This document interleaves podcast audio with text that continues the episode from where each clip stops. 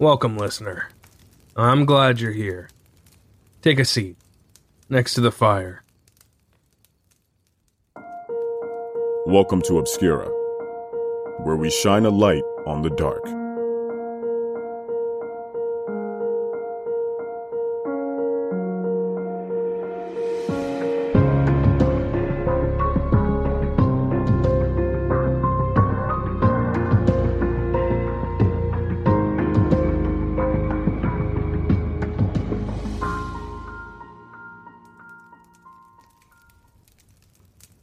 Listener, our homes are the one place where we're meant to feel safe. At the end of a bad day at work or school, most of us take a great deal of comfort in knowing we can retreat to the familiar. Or we know we have a soft place to fall with people whom we may disagree and bicker with at times, but can ultimately take comfort from those we love who share that sacred space with us. We get attached to our homes and the memories that we create there. Even the very structure of a house itself sometimes seems to take on a personality of its own. The way that a certain floorboard creaks if you step on a particular spot, or the way you have to jiggle the gate to get it to close properly. These are examples of the quirks of a house that, far from being imperfections, we come to know as reassurance that we are in a place that may not be perfect to some, but is perfect for us. As many of us have experienced, moving can be a stressful experience at the best of times, let alone being faced with a situation where relocating isn't even up for discussion. When this happens due to a job promotion or other non negotiable family circumstances, it can be upsetting. But we understand and hope we'll soon settle into our new home, where we can get acquainted with our new neighborhood and create new memories to build on the existing ones. The listener, what happens when your home is destroyed in a natural disaster or accident and you lose the very people you need around you? You have no home to go to and are cast adrift without the people you love, who you rely on to make difficult times easier to bear. You feel abandoned and alone. And listener, what happens if that accident that destroyed your home and killed your loved ones wasn't actually determined to be an accident at all, but something far more sinister caused by the last person on Earth you'd suspect? This is what we contemplate in today's story. Now, let's get on with it. Part 1 Girl Genius.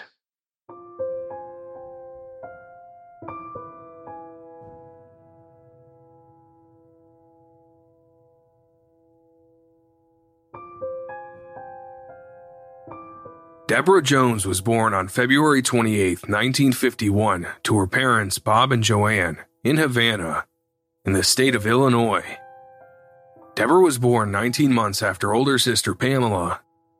From a young age, it was clear to both Debora's teachers and her family that her level of academic aptitude far exceeded that of her classmates.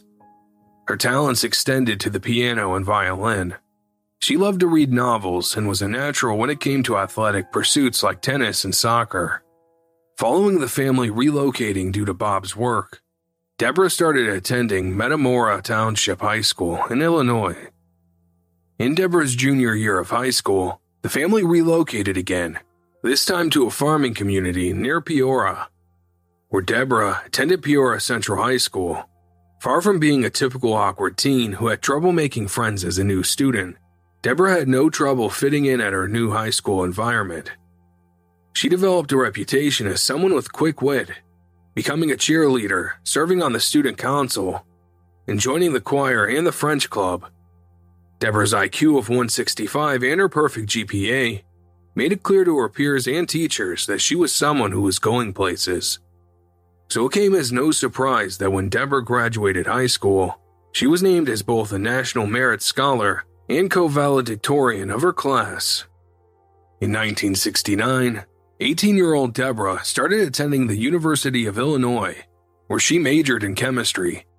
She eventually broke up with her high school sweetheart, but it wasn't long until she met and started dating an engineering student named Dwayne Green.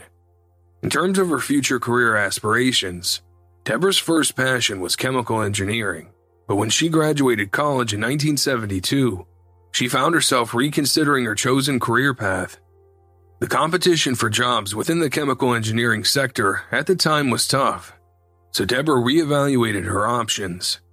Debora and Dwayne married in 1974, and Debora decided to enroll in medical school. She graduated from the University of Kansas School of Medicine in 1975 at age 24. Always the go getter, Debora chose the high pressure, fast paced specialty of emergency medicine. By the time she was undertaking her residency, Debora and Dwayne had moved to the city of Independence in the nearby state of Missouri. Newlywed bliss wouldn't last long, though, and by 1978, the couple had divorced. In the book, Bitter Harvest by late author Ann Rule, it was reported that Debora and Dwayne's split was believed to be amicable, but a year before the divorce was finalized, Debora had already met somebody else. 23 year old Michael Farrar was a talented medical student with a bright future.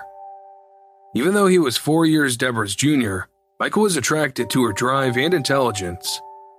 And Debora felt secure in her new relationship with someone she felt was a reliable partner.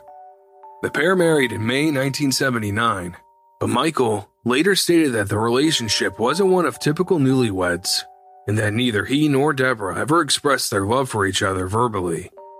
Much to Michael's disappointment, Debora showed no interest in getting to know Michael's family, nor spending quality time with her new in laws. Michael also harbored concerns about his bride's temper, which at times could be volatile and unpredictable, but her ambition and passion to succeed was energizing. Following Michael's graduation from medical school at the University of Missouri Kansas City, he and Debora moved to Ohio, where Michael commenced a three year residency in internal medicine at the University of Cincinnati. Debora continued to work as an emergency physician, but she soon tired of the specialty and decided to join Michael in his internal medicine residency. Part 2 Not So Happy Families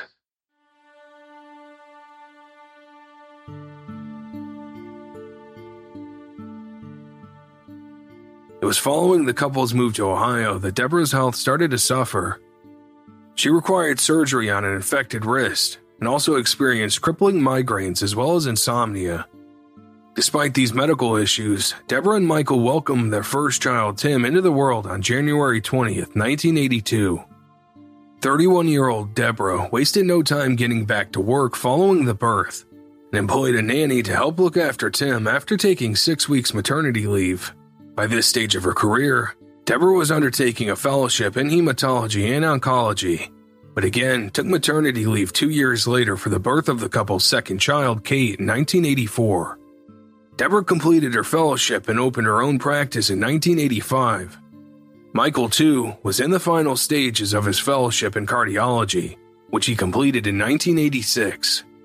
It was that same year that the Farrar family moved back to Missouri putting down roots in Kansas City. The Salina Journal newspaper reported that from 1986 to 1994, the couple worked at Trinity Lutheran Hospital, with Michael also working at North Kansas City Hospital. Feeling established, Debora opened a private practice during this period, but much to her disappointment, the hospital her practice was attached to suddenly closed, and she found herself pregnant for a third time. The pregnancy was an unexpected surprise, but Michael was thrilled about the impending arrival of another child. However, for Debora, this was not part of the plan, and she resented her dreams of pursuing a private practice being put on hold long term. On December 13, 1988, the couple's second daughter and third child, Kelly, was born. But 37 year old Debora struggled in the postpartum period and found her levels of self esteem plummeting as she struggled to lose the baby weight following her pregnancy with Kelly. Despite this challenge, and no longer working in a private practice, Debora came to find a new identity in motherhood and went that extra mile to ensure that every birthday and the holidays were memorable for her children. Michael later remembered his wife as nothing less than a dedicated mother to their young family Debora and Michael's professional and financial success meant they were able to afford not only the best education for their children, but also nannies to help the household run smoothly. The kids attended a private school in Kansas City where all manner of extracurricular activities and opportunities were available.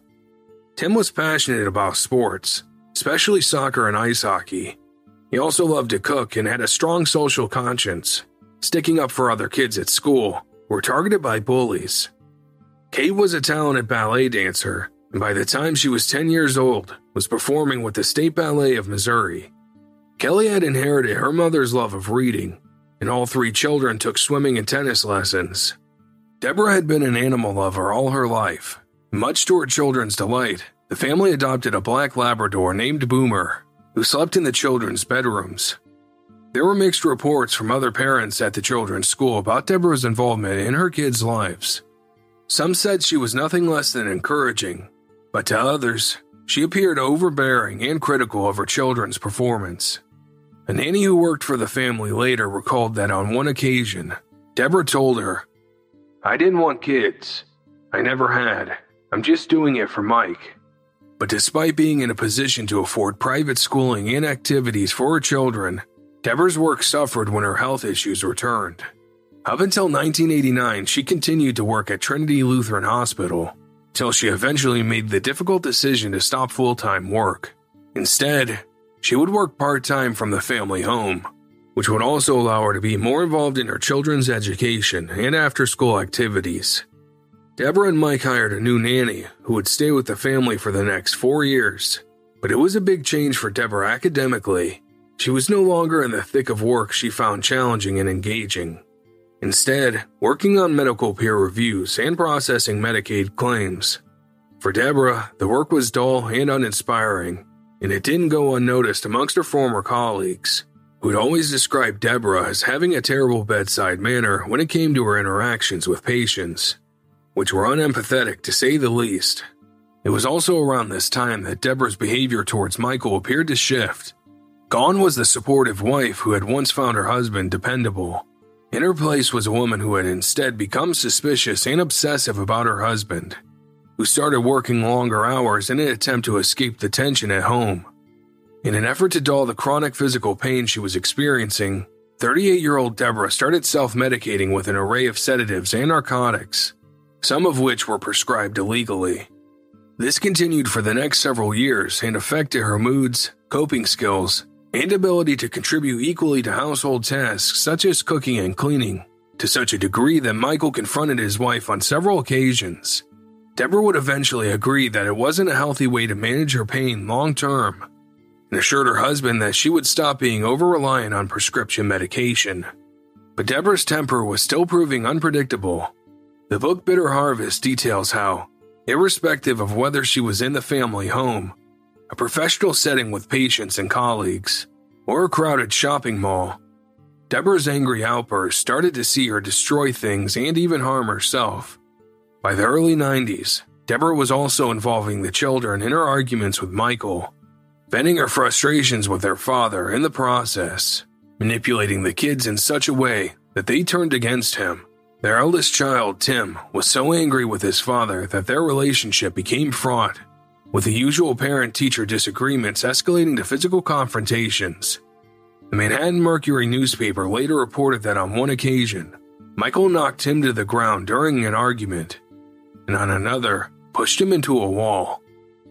By early 1994, 38 year old Michael had had enough. In January, he told Debora he wanted a divorce, and to say that she didn't take it well is an understatement. Debora lashed out at Michael, becoming physically violent, causing him to move out of the family home and into an apartment. The children would stay with Debora, and even though things were bad between her and Michael, they agreed at the time to share custody of the kids.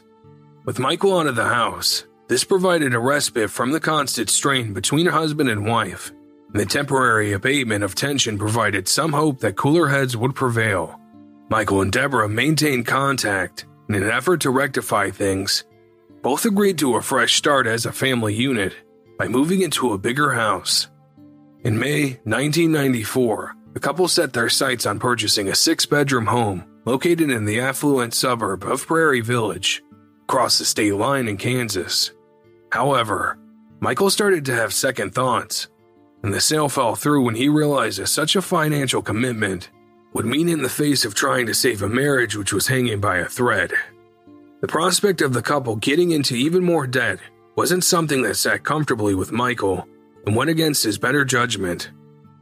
It wasn't long after Debora and Michael's plans to move were canceled that the family suffered another blow. On May 21, 1994, while the family was out, their existing home caught fire. The cause was identified as accidental, thanks to an electrical fault from a power cord. The house sustained significant damage, but thankfully, the financial impact of repairing the home and replacing the family's damaged belongings was absorbed by the insurance payout.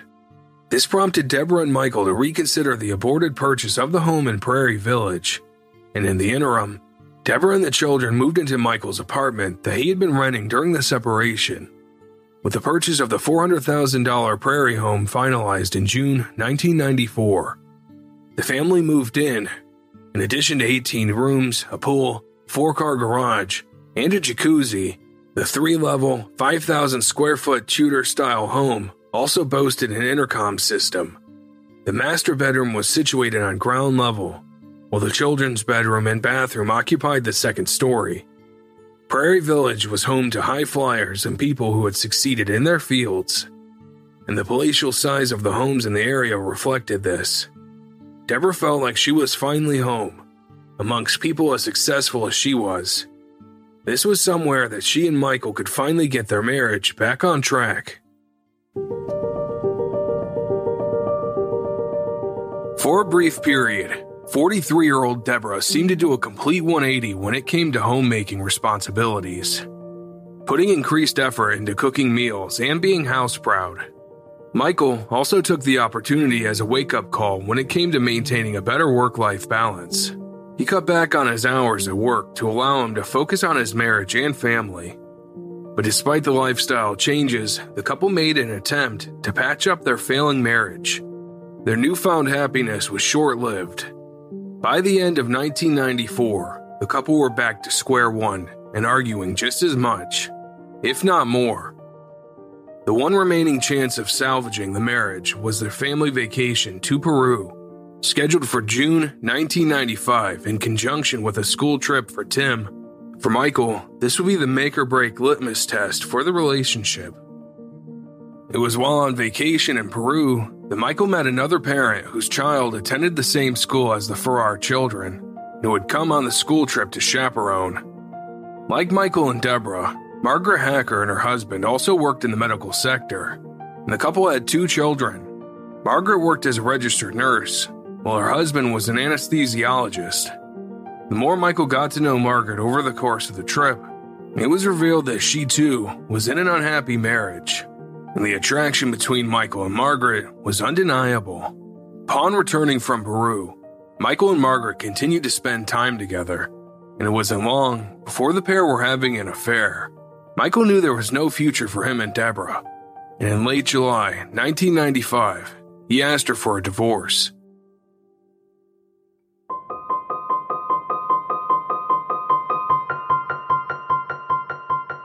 Not one to take such an announcement lying down, Debora was distraught and told the children their father was abandoning them. During this time, Debora continued to drink heavily, and, following Michael's decision, Debora's level of alcohol consumption increased dramatically, and she often drank until she passed out. Given that Debora continued to drive their kids to and from school and their extracurricular activities, Michael was so concerned about his wife's level of alcohol intake that he decided to continue to live in the family home to ensure his children were safe and appropriately supervised. Debora's failure to maintain housework and meal preparation tasks meant that 13 year old Tim was doing the majority of the cooking. Debora's ongoing heavy drinking saw her continue to spiral out of control. On August 4th, she called Michael at work telling him she was walking along the busy city roads in the hope that she'd be hit and killed by a car. When Michael raced around to the house, he searched every corner. Debora eventually called Michael and told him she'd been hiding in the basement the whole time and that she wanted to make him worry about her. On August 11, 1995, Michael suddenly fell ill with gastrointestinal symptoms, including nausea, vomiting, and diarrhea. Given the family had just returned from Peru, Michael wrote off his symptoms as that of a lingering stomach bug that most of the group on the school trip had contracted. Just when it seemed Michael was about to make a full recovery, a week after the onset of his symptoms, his condition deteriorated. On August 18th, Michael was admitted to a hospital, suffering from severe dehydration, weight loss, and fever, and doctors considered his condition life threatening. During his admission, Michael developed sepsis, which arose from bacteria leaking through his perforated gastrointestinal tract. Despite confirming the origin of the infection, doctors failed to identify the actual cause, which was unable to be attributed to a parasite or any specific tropical disease. A week later, Michael was discharged from the hospital, having made a significant recovery. But that same night, the symptoms returned, and he was readmitted. The only thing Michael had consumed was the evening meal, which was served by Debora, but could have been fixed by Tim, was also doing most of the household cooking. Michael couldn't work out why he couldn't seem to shake the illness. Perhaps it was aggravated by trying to return to his usual diet too soon. Michael was discharged from his second hospital admission on August 30th, but on September 4th, he again fell ill for a third time and returned to the hospital where he would stay for another week. Doctors were now convinced that the cause of Michael's reoccurring symptoms was contracted in Peru. The problem was that none of Michael's debilitating symptoms seemed to fit precisely with any one diagnosis. In the absence of any drastic dietary changes, Michael looked to psychosomatic factors in an effort to identify the cause of his illness. Given that his symptoms returned almost immediately upon being discharged and into Debora's care on each occasion, he assumed it must have been due to stress and anxiety he was experiencing as his marriage crumbled. But then another theory was given to Michael which blindsided him. His new partner, Margaret, whom he had met on the Peru school trip, suggested that Debora was poisoning her husband. The whole idea was too preposterous to be true, but as outrageous as the proposition was, the seeds of doubt had been planted into Michael's mind. The common precursor to all of Michael's hospitalizations was that he ate food that he'd been served by Debora. Michael continued to turn over in his mind the possibility that Debora wanted to seriously harm or even kill him. By late September 1995, Michael decided to search the house to see if there was any truth to Margaret's suggestion that Debora was trying to poison her husband. When Michael went through Debora's purse, he found a copy of a letter that he'd previously received from an anonymous author, asking him to reconsider the divorce. He also found empty vials of potassium chloride, multiple packets of seeds which the packaging indicated as castor beans, empty syringes, and a receipt from an Earl May garden center in Olathe dated August 7th that same year. Michael decided to take the unusual items from Debora's purse and hide them for safekeeping. On September 25th, he approached Debora about her plans for the castor beans. Michael knew that Debora didn't have a green thumb, so when she told him she was intending to plant the seeds, he didn't believe her. Debora eventually admitted that she was planning to use the seeds to take her own life. Immediately following the conversation with Michael about the castor beans, Debora started drinking heavily and continued throughout the day. Michael became so concerned about her behavior and his kids' welfare that he called the police. When law enforcement arrived at the home, officers found Debora drunk in bed. Michael told the officers he feared his wife was suicidal. But upon hearing this, Debora began verbally abusing and cursing at Michael.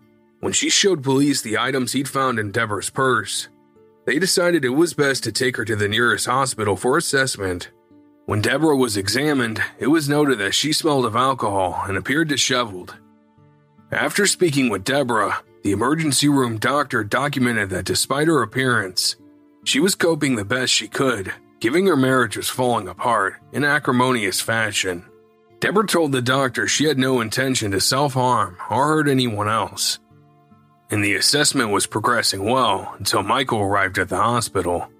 When Debora spotted him, she lashed out, spat at him, and called him a fuckhole, screaming, You're gonna get these kids over our dead bodies.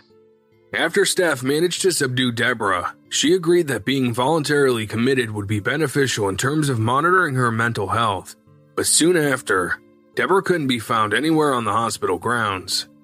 When she was finally located, she decided to walk home from the hospital. She was still in agreement about voluntary admission and was taken to a hospital in Topeka. It was here that Debora was diagnosed with major bipolar depression with suicidal impulses and prescribed various medications. After only a short stay of four days, Debora was discharged. Meanwhile, Michael had used the brief respite at home as an opportunity to research information about castor beans. What he found out not only chilled him to the bone, but turned his stomach. Castor beans, which grow on the castor plant, are the source of a naturally occurring but deadly chemical called ricin.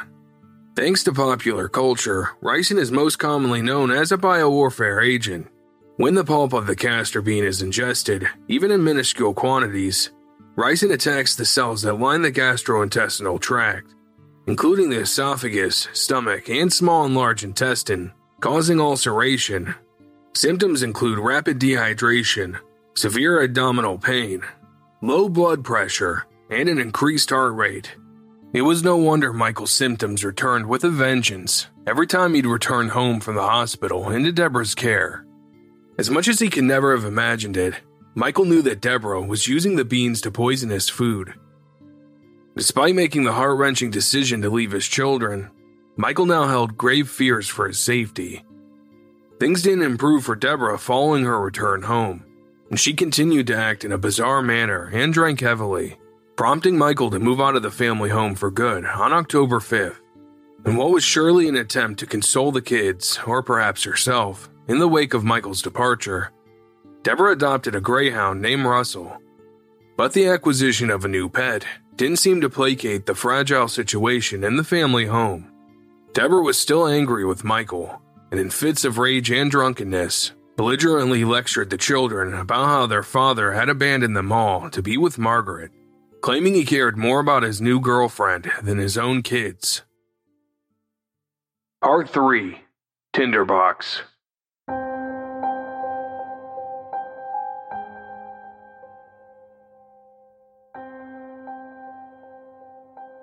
October 23, 1995, was the first day of a brief home based vacation for Michael Farrar.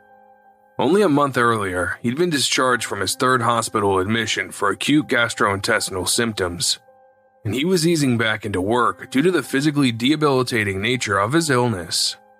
Michael spent the afternoon with Margaret, then later picked up Tim and Kelly to go to a hockey game Tim was playing. Following the game, Michael dropped Tim and Kelly off at home at approximately 8:45 p.m. Michael then had dinner with his girlfriend Margaret, during which time he received two calls on his pager. Just before he drove back to his apartment at around 11:30 p.m., he received a third call. The calls were from Debora, whom he spoke to when he arrived home, but soon got into an argument. Michael had had enough of Debora's heavy drinking and irresponsible behavior especially considering she was the children's primary caregiver. Michael accused Debora of poisoning him, and he threatened to contact social services to intervene.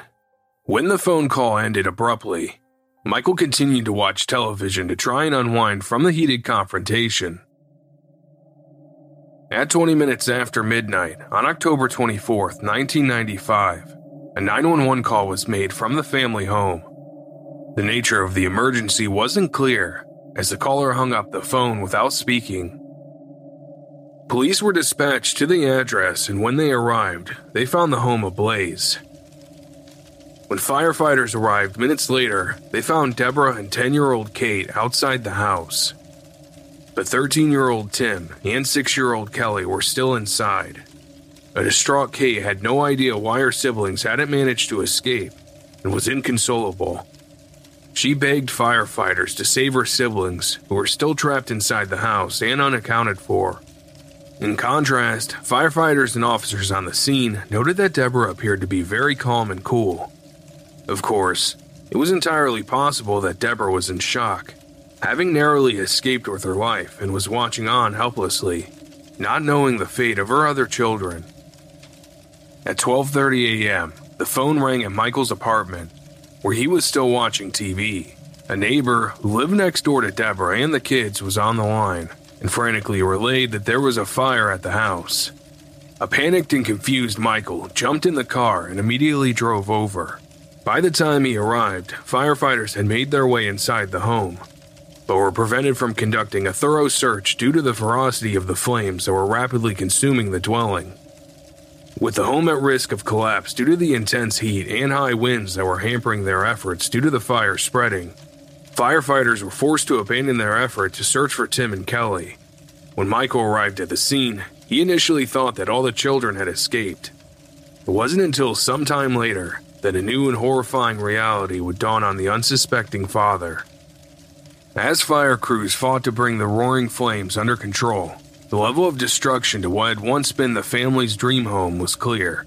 The house was gutted, with irreparable structural damage to the wooden frame, not just from the flames, but smoke and water. The only thing left standing was the garage, the stonework around the front entryway of the house had created a gaping facade, like a grotesque yawn, framing the smoldering remnants behind.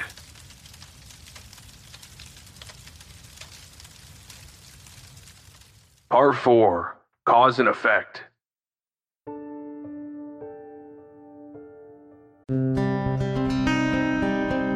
Detective came and knocked on the door, and I said, Is it Renee? And he just gave me that solemn look. It was the worst day ever. The Proof podcast is back with a new case and a new season. 23 years ago, 18 year old Renee Ramos went missing. Her body was later found in an empty Home Depot building on the edge of town. I don't think that they arrested the right people. It's about time somebody's trying to do something. She had a black eye about two weeks before she was murdered. They are involved. They definitely had her body and her backpack. You know people are going to judge you, right? Of course. They're judging me now. They've been judging me damn near my whole life.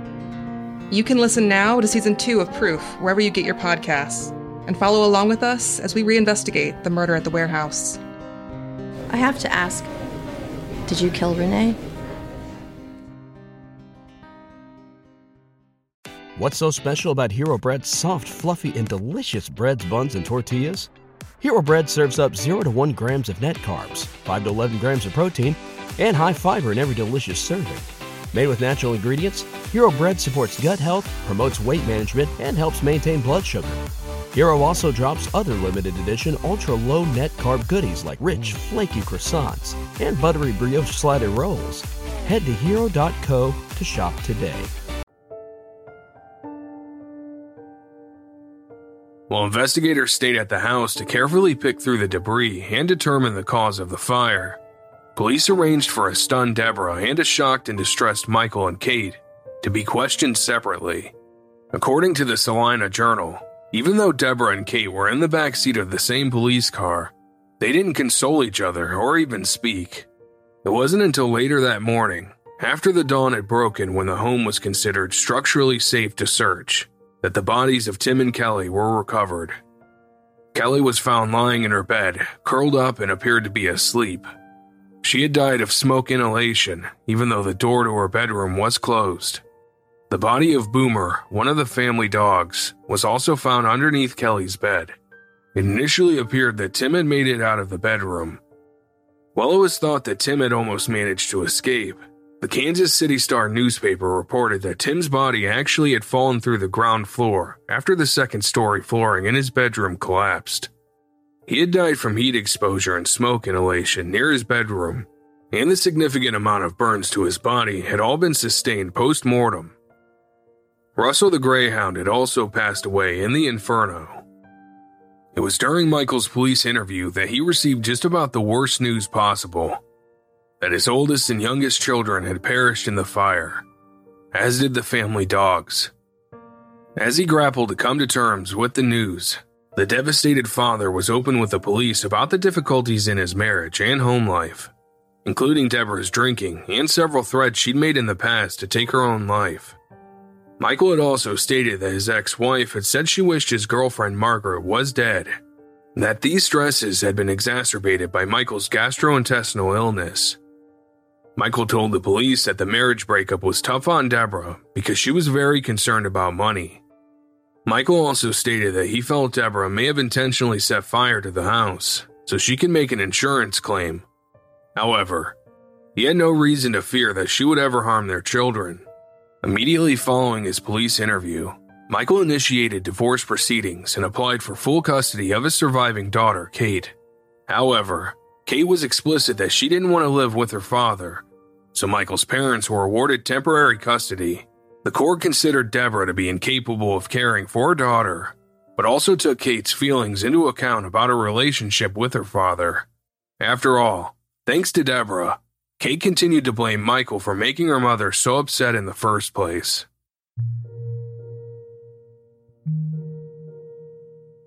Debora was also cooperative with investigators, telling police that the day before the fire, she picked the kids up from school in the afternoon and took Kate shoe shopping. Everyone came home to do their chores as usual. Then Debora took Kate to a ballet class before heading off to her own psychiatrist appointment.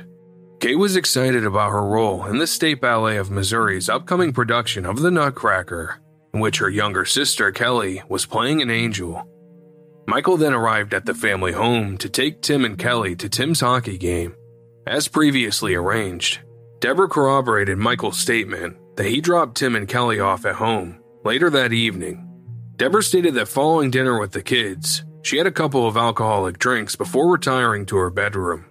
Kate and Kelly went to bed, each taking one of the family's two dogs with them.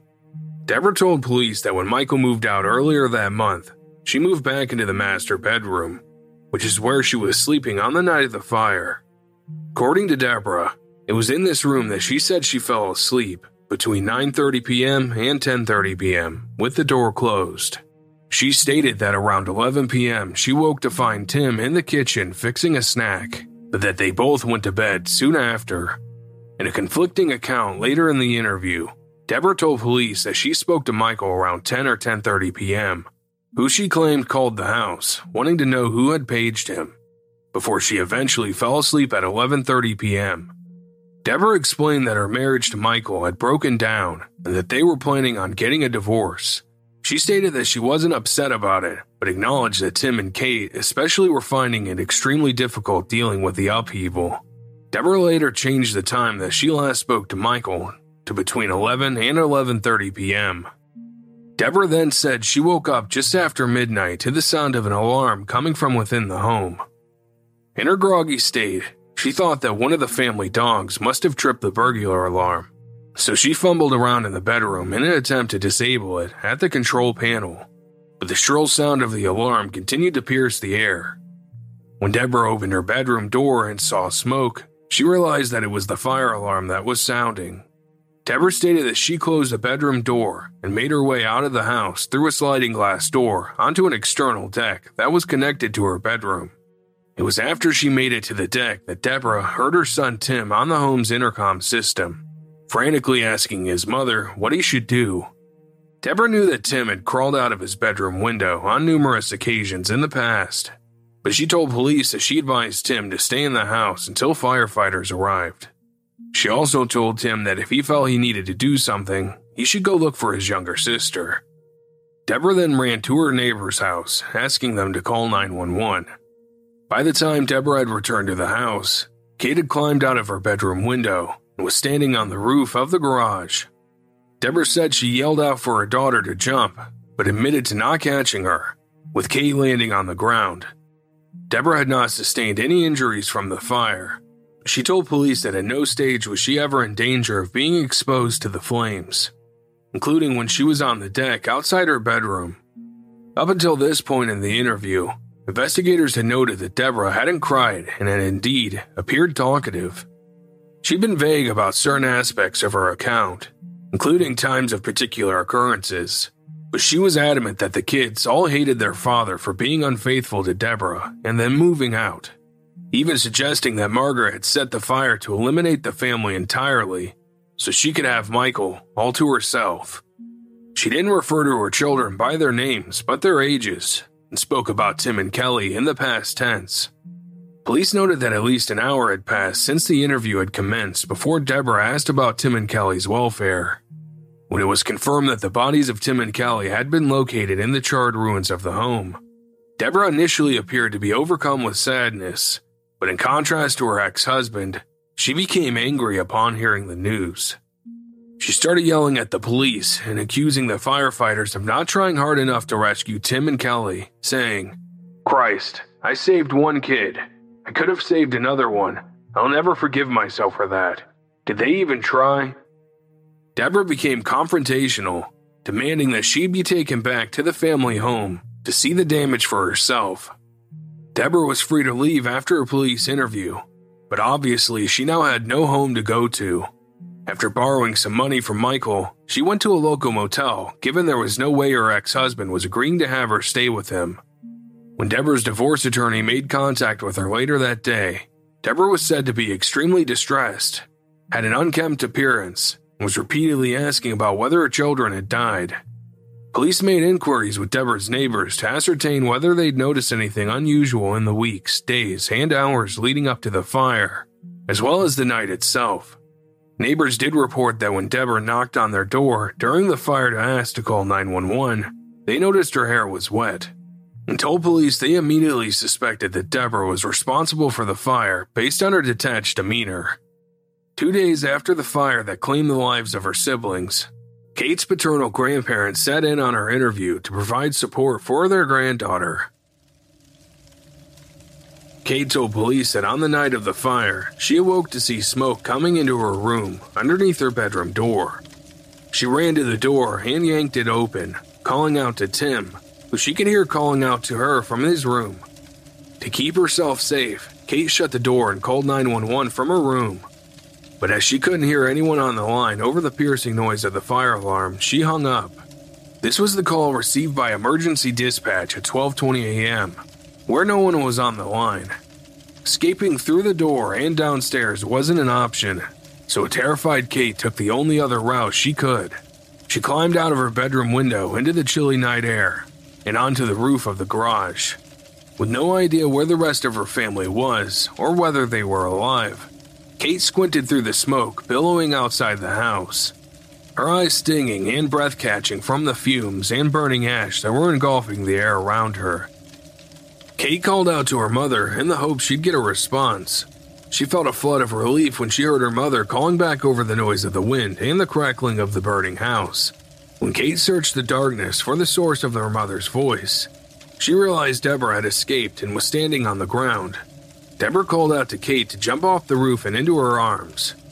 With no other choice, Kate leapt off the roof. But instead of Debora catching her daughter, she missed and Kate landed on the ground but fortunately wasn't injured by the impact. Kate told police that Debora was terribly upset during the fire and that she loved her mother, who she felt was a good role model. Kate told police that when Michael arrived at the scene, he started yelling accusations at Debora, who was crying and desperate to find out what had happened to Tim and Kelly. Kate was confused and anguished that Tim hadn't managed to escape out of the bedroom window. Police asked Kate for some background on her parents' relationship, and how things had been at home prior to the fire. Kay was emphatic that she and her siblings loved their mother and that Debora maintained close bonds with all the children. Kate also told police that she was angry with Michael for moving out, as it upset Debora so much she'd started drinking heavily. A painstaking examination of the scene of the fire revealed that most of the extensive damage centered around the upper section of the northern end of the house, which was where the children's bedrooms were situated. There was significantly less damage to the master bedroom. Investigators found signs of an accelerant being poured on the floors of both stories of the home, with a large amount having been poured on the floor of the living room. The flammable liquid had been poured up the hallway of the second story and across the stairs leading from the first to the second story, effectively cutting off the stairway as a potential escape route. The pour pattern of the accelerant led from the door of the master bedroom which was not closed at the time of the fire, but open. The remains of the melted plastic were found on the floor throughout the house, which was evidence of accelerant having been carried to different rooms. An empty container of charcoal lighter fluid was found on the floor of the garage.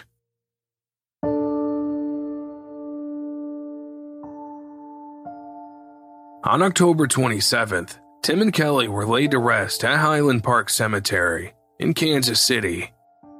Their interment followed an emotional double funeral service attended by 300 people mourning the loss of two children who had bright futures and infinite possibilities ahead of them.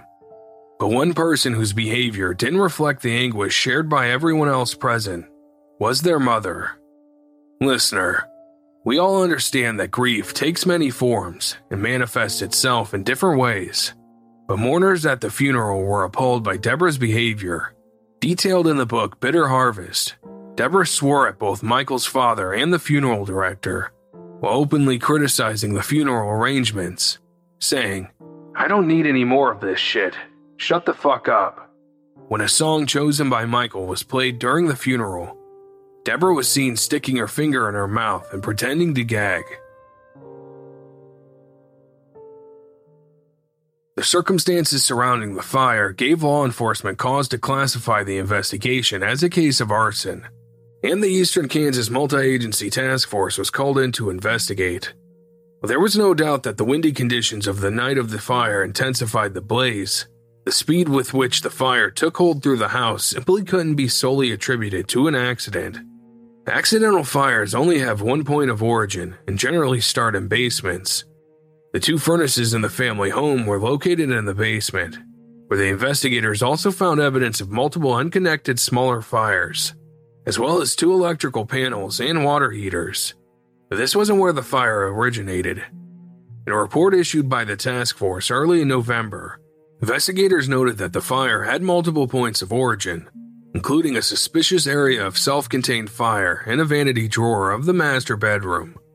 Investigators deduced that the accelerant was between 3 to 10 gallons of isoparaffin, which is the chemical used in charcoal lighter fluid, the same fluid sold in bottles like the empty one found on the floor of the Farrar's garage. The evidence at the scene left no doubt that arson was responsible, with Tim and Kelly's death therefore considered homicide. In the days following their deaths, a second task force was called in to commence a formal murder investigation. Under Kansas law at the time, even without evidence of premeditation, whoever was responsible for the fire could be charged with a first degree murder of Tim and Kelly, given their deaths occurred as a result of arson. Included in the potential pool of suspects were people who lived in the home or had an intimate knowledge of its layout. Given that liquid accelerant was used, investigators knew that the person who lit the fire would likely have sustained singeing or burning when the blaze ignited. Following forensic testing of hair samples and clothing that Michael and Debora had each been wearing on the night of the fire, there was nothing to indicate that Michael had been present when the fire started. There is no evidence of Debora's clothing having come into contact with accelerant, but her hair was a different story.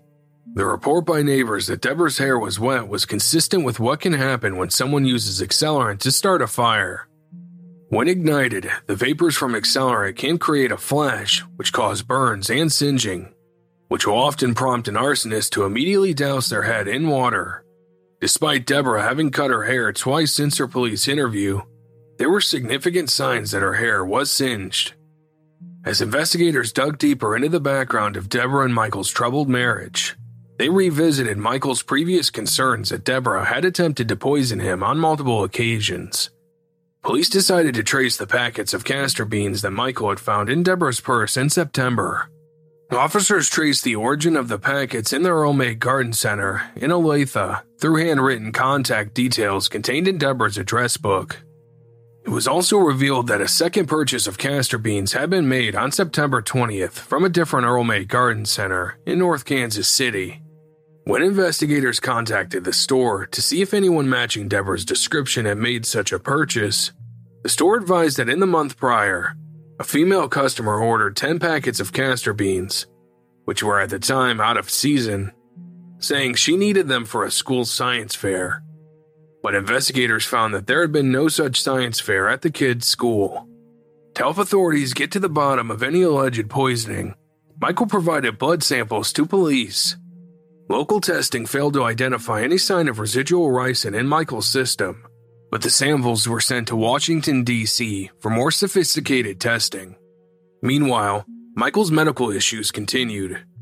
His previous repeated bouts of severe gastrointestinal distress had resulted in bacterial endocarditis, a heart valve infection that results from ingesting castor beans.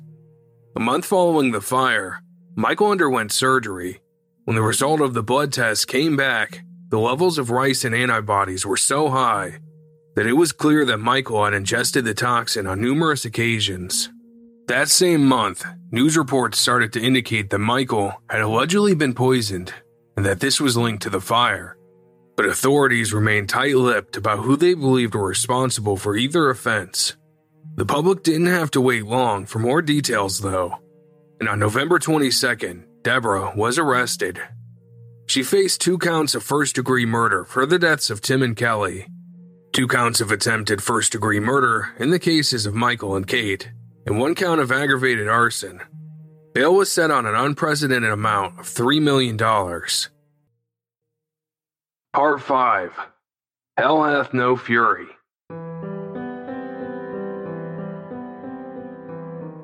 In January 1996, a pretrial show hearing was held. Michael had given a videotape deposition a month prior to the hearing.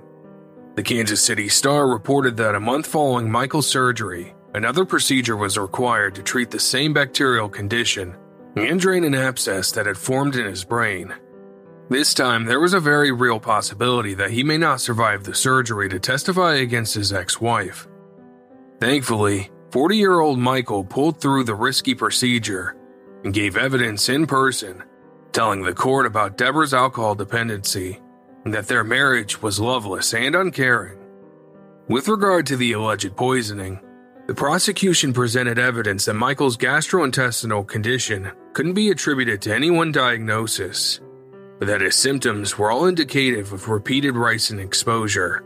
When it came to the fire, the prosecution asserted that Debora had splashed a large amount of accelerant throughout the house, so much, in fact, that when she ignited it, her hair was singed and her bathrobe burned. She ran her head under the shower and discarded her robe on the bathroom floor before running outside in her nightgown. The court heard how the large amount of pour and burn patterns found in the remains of the family home indicated that a large amount of accelerant appeared to have targeted the children's bedroom, closing off any paths of escape. The nature of the damage from the flames to Debora's bedroom door and the carpet at the base of the door indicated it had been opened during the fire, contradicting her account that the door had been closed. Portions of Debora's videotape police interview were played to the court, supporting the assessment of detectives that her manner at the time had appeared extremely out of the ordinary. The court heard that as investigators picked through the wreckage after the fire, a novel was discovered on Debora's bed which she checked out at the local library. The book was about several children burning to death in a house fire that was deliberately lit. That wasn't the only recreational reading Debora had been doing. Her library records also indicated that prior to the fire, she had borrowed several books on intrafamilial homicide. In other words, books about killing members of one's own family. Debora maintained her innocence the defense placed the blame for both the fire and Michael's poisoning squarely on Tim, who, of course, was no longer alive to be able to defend such accusations. It was claimed that Tim was motivated to destroy the house out of anger at Michael. This statement wasn't exceptionally far fetched, given Michael himself had testified that his sometimes physically aggressive relationship with his son was difficult at best. The Manhattan Mercury newspaper later reported that the nanny who worked for the family for four years was approached by Tim one day in 1990. She stated that eight year old Tim had confided in her that his parents were arguing so much that they were divorcing. She also stated that Tim was so angry, he burst out that he'd kill his father and burn down the house. The Kansas City Star newspaper reported that the court heard that in 1995 Tim developed somewhat of a fascination with fire and explosives. He liked to sketch bombs and rockets, even concocting Molotov cocktails, setting a fire in a neighbor's yard, and carrying around fire related paraphernalia. The nanny also added that on two occasions she'd found Tim setting fires in trash cans, once in the basement, and the other incident in the nanny's kitchen. The explanation for Debora's unusual demeanor, both at the scene and during her police interview, was that the medication prescribed to manage her mental illness affected her ability to respond as someone normally would when experiencing traumatic events. With the proceedings for the show hearing concluded, Debora's arraignment was scheduled for early February 1996. Following the show cause hearing, the prosecution announced they would be seeking the death penalty at trial. Before the trial commenced, in what was proving to be one of the most sensational and infamous cases in state history, both the prosecution and the defense made numerous requests to the court about how proceedings would run. In March 1996, Debora's competence to stand trial was evaluated by the defense psychologist, who later expressed concerns about Debora's state of mind on the night of the fire, but declared her competent. Debora's bail remained at $3 million, the defense applied to have the charges heard at separate trials on the basis that it was prejudicial to Debora, and that the jury would be confused by the evidence and unable to make separate decisions when it came to the murder and poisoning charges. But this request was rejected by the judge, who stated that the evidence in all counts overlapped, citing a compelling factual relationship between the charges. As preparations for the trial commenced, the defense knew that the key to raising sufficient reasonable doubt was discrediting the evidence of fire investigators, who were of the view that the fire was caused by arson. In conducting their own inquiries, the defense found that at the time of the fire, Debora's bathrobe was wrapped in a ball on the floor of her bathroom. Burn marks on the robe were consistent with those commonly found on clothing worn when someone lights a fire. This new revelation halted the attempt by the defense to provide doubts as to Debora's involvement in both the fire and the alleged poisoning. Faced with an uphill battle in terms of successfully defending their client, Debora's lawyers enlisted the assistance of her divorce attorney to see if further information could be elicited from their client. Debora maintained that Tim was the one who had poisoned Michael and admitted to starting the fire, but was unable to provide further details as to how the tragedy unfolded or why. In the end, the case wouldn't proceed to trial. In April 1996, the defense advised the district attorney's office that their client wished to enter a plea bargain. Debora entered what is known as an Alford plea. This type of plea is where a defendant maintains their innocence in a crime, but pleads guilty based on the likelihood that the available evidence will prove their guilt beyond a reasonable doubt. For sentencing purposes, it's considered a guilty plea, but is not considered an admission of guilt. At the plea bargain, Michael again attended court only days after having further brain surgery to treat weakened blood vessels that left him at the risk of suffering a stroke. At the hearing held at Johnson County Circuit Court in Olathe, Debora pled no contest to two counts of capital murder, one count of aggravated arson, and two counts of attempted first degree murder. She read a prepared statement saying, I am aware that the state can produce substantial evidence that I set the fire that caused the death of my children my attorneys are ready, willing, and able to present evidence that I was not in control of myself when Tim and Kelly died. However true that may be, defending myself at trial on these charges would only compound the suffering of my family, my daughter Kate. I love my family very much. I never meant to harm my children, but I accept the fact that I will be punished harshly. I believe that it is best to end this now so that we can begin to heal from our horrible loss. The plea bargain would ensure that Debora would avoid the death penalty in the event of a conviction. Following the plea hearing, Debora's defense reiterated to the media that she accepted full responsibility, but that her intent in setting the fire was not to kill her children. Part 6 Crocodile Tears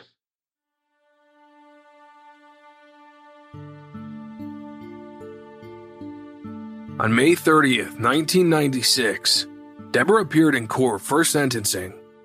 The defense psychologist who had originally assessed Debora as competent to stand trial testified that Debora was cognitively competent and capable of controlling her emotion at a basic level, but that she had an inability to process emotions at a more complex level. The court heard that the basis of Debora's psychiatric admissions to hospital were a diagnosis of either major depression or bipolar disorder, that she had an extremely limited capacity to be able to cope emotionally. The defense psychologist was of the view that Debora had schizoid personality disorder and told the court that Debora had managed to maintain the veneer of being high functioning thanks to her level of intellectual intelligence. But under the stain of her chaotic home life, her academic abilities failed to adequately mask her struggle. Debora received two life prison terms for the murders, two eight year terms for attempted murder, and four years for aggravated arson, all to run concurrently. This amounted to a total 40 year term with no chance of parole, also known as a hard 40. Following sentencing, Debora maintained that she had little memory of the events of the night of the fire. Not long after she was incarcerated, she wrote to both Kate and Michael making various claims.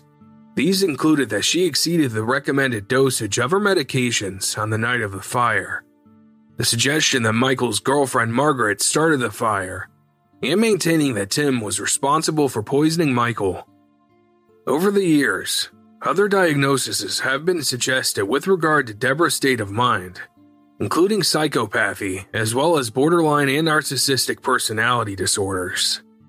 In the year 2000, 49 year old Debora made an application to the court to withdraw her no contest plea. She claimed that from the time she was arrested, her ability to comprehend the legal proceedings against her was affected due to being under the influence of psychotropic medication. However, her request was withdrawn when she was informed that should a retrial be granted, prosecutors would pursue her under the full force of the law by seeking the death penalty. In 2004, Debora filed another request with the court seeking a retrial in relation to the charges relating to the fire. Her claim was based on the argument that advances made in the field of fire science related to arson investigations since her conviction would prove her innocence. However, the court determined that Debora had failed to present any new evidence to support her claim that a charge of arson had been disproved and her request for a trial was denied. In December 2014, the Kansas City Star newspaper reported that 63 year old Debora was seeking a new sentencing hearing. Debora claimed her sentence was unconstitutional, citing a decision by the Kansas Supreme Court the previous year which ruled that sentences such as Debora should be determined by a jury and not a judge. The following month, the Johnson County District Court determined that the ruling could not be applied to Debora's sentence retrospectively and that her case did not represent one of manifest injustice. Debora continues to serve her sentence at the Topeka Correctional Facility in Kansas, where she is currently classified as a low to medium security prisoner. Her earliest possible release date is November 2035. Only three months after Debora was sentenced, Michael faced two more heart surgeries. Following the conviction, Michael and Kate faced a new struggle in rebuilding not only their shattered lives, but their broken relationship. One of the many long term consequences of Debora's behavior in turning her children against their father Michael continues to practice medicine and remarried in 1997, but not to Margaret, the couple having parted ways in 1996.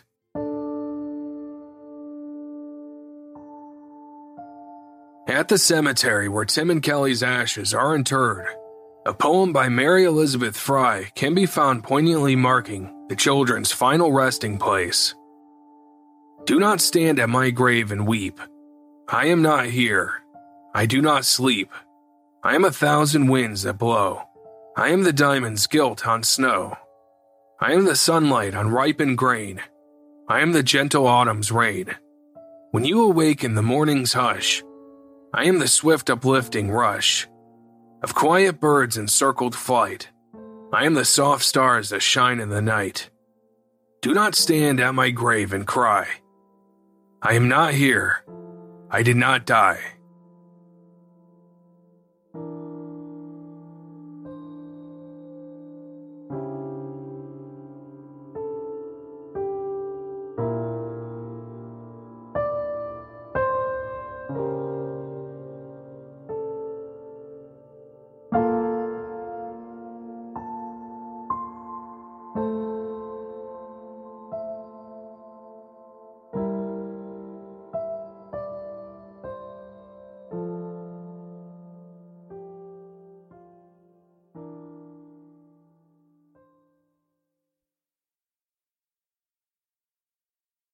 Listener, have you tried Native deodorant? Native creates safe, simple, effective products that people use in the bathroom every day. Products with trusted ingredients and trusted performance. Not convinced? Check out the 9,000 five star reviews from their customers. Native deodorant is formulated without aluminum, parabens, and talc. Instead, it's filled with ingredients found in nature, such as coconut oil, shea butter, and tapioca starch. Native comes in a wide variety of enticing scents for men and women. Plus, they release new, limited edition seasonal scents throughout the year. They also offer an unscented formula and baking soda free formula for those with sensitivities. My wife tried the lavender and rose scent, and she loved it. I personally thought it smelled great. The best part is, Native is a no risk try. They offer free returns and exchanges in the USA. For 20% off your first purchase, visit nativedeodorant.com and use promo code OBSCURA during checkout. Again, for 20% off, visit nativedeodorant.com and use promo code OBSCURA during checkout. Listener, have you heard of Warby Parker? Warby Parker is a new concept in eyewear. The good people at Warby Parker believe that eyewear shouldn't cost you more than a new iPhone. Almost 1 million people worldwide lack access to glasses. This means that 15% of the global population cannot effectively learn or work. Warby Parker partners with nonprofits like VisionSpring to ensure that for every pair of glasses sold, a pair is distributed to someone in need. Warby Parker glasses start at $95, including prescription lenses. Lenses include anti glare and anti scratch coatings. These glasses look great don't believe me? Warby Parker offers a free home try on program. Order five pairs of glasses and try them on for five days. There is no obligation to buy. Ships free and includes a prepaid return shipping label. And if you need help, take the quiz. I took it myself and it was easy. Answer a few quick questions and they'll suggest some slick looking glasses, each personalized to fit your face and style. Not interested in glasses? Consider Scout by Warby Parker. Comfortable and breathable daily contact lenses for less than $1.25 a day. Order the free home try on program or request a trial of Scout contact lenses for just $5. Visit warbyparker.com slash obscura to learn more. Again, warbyparker.com slash obscura.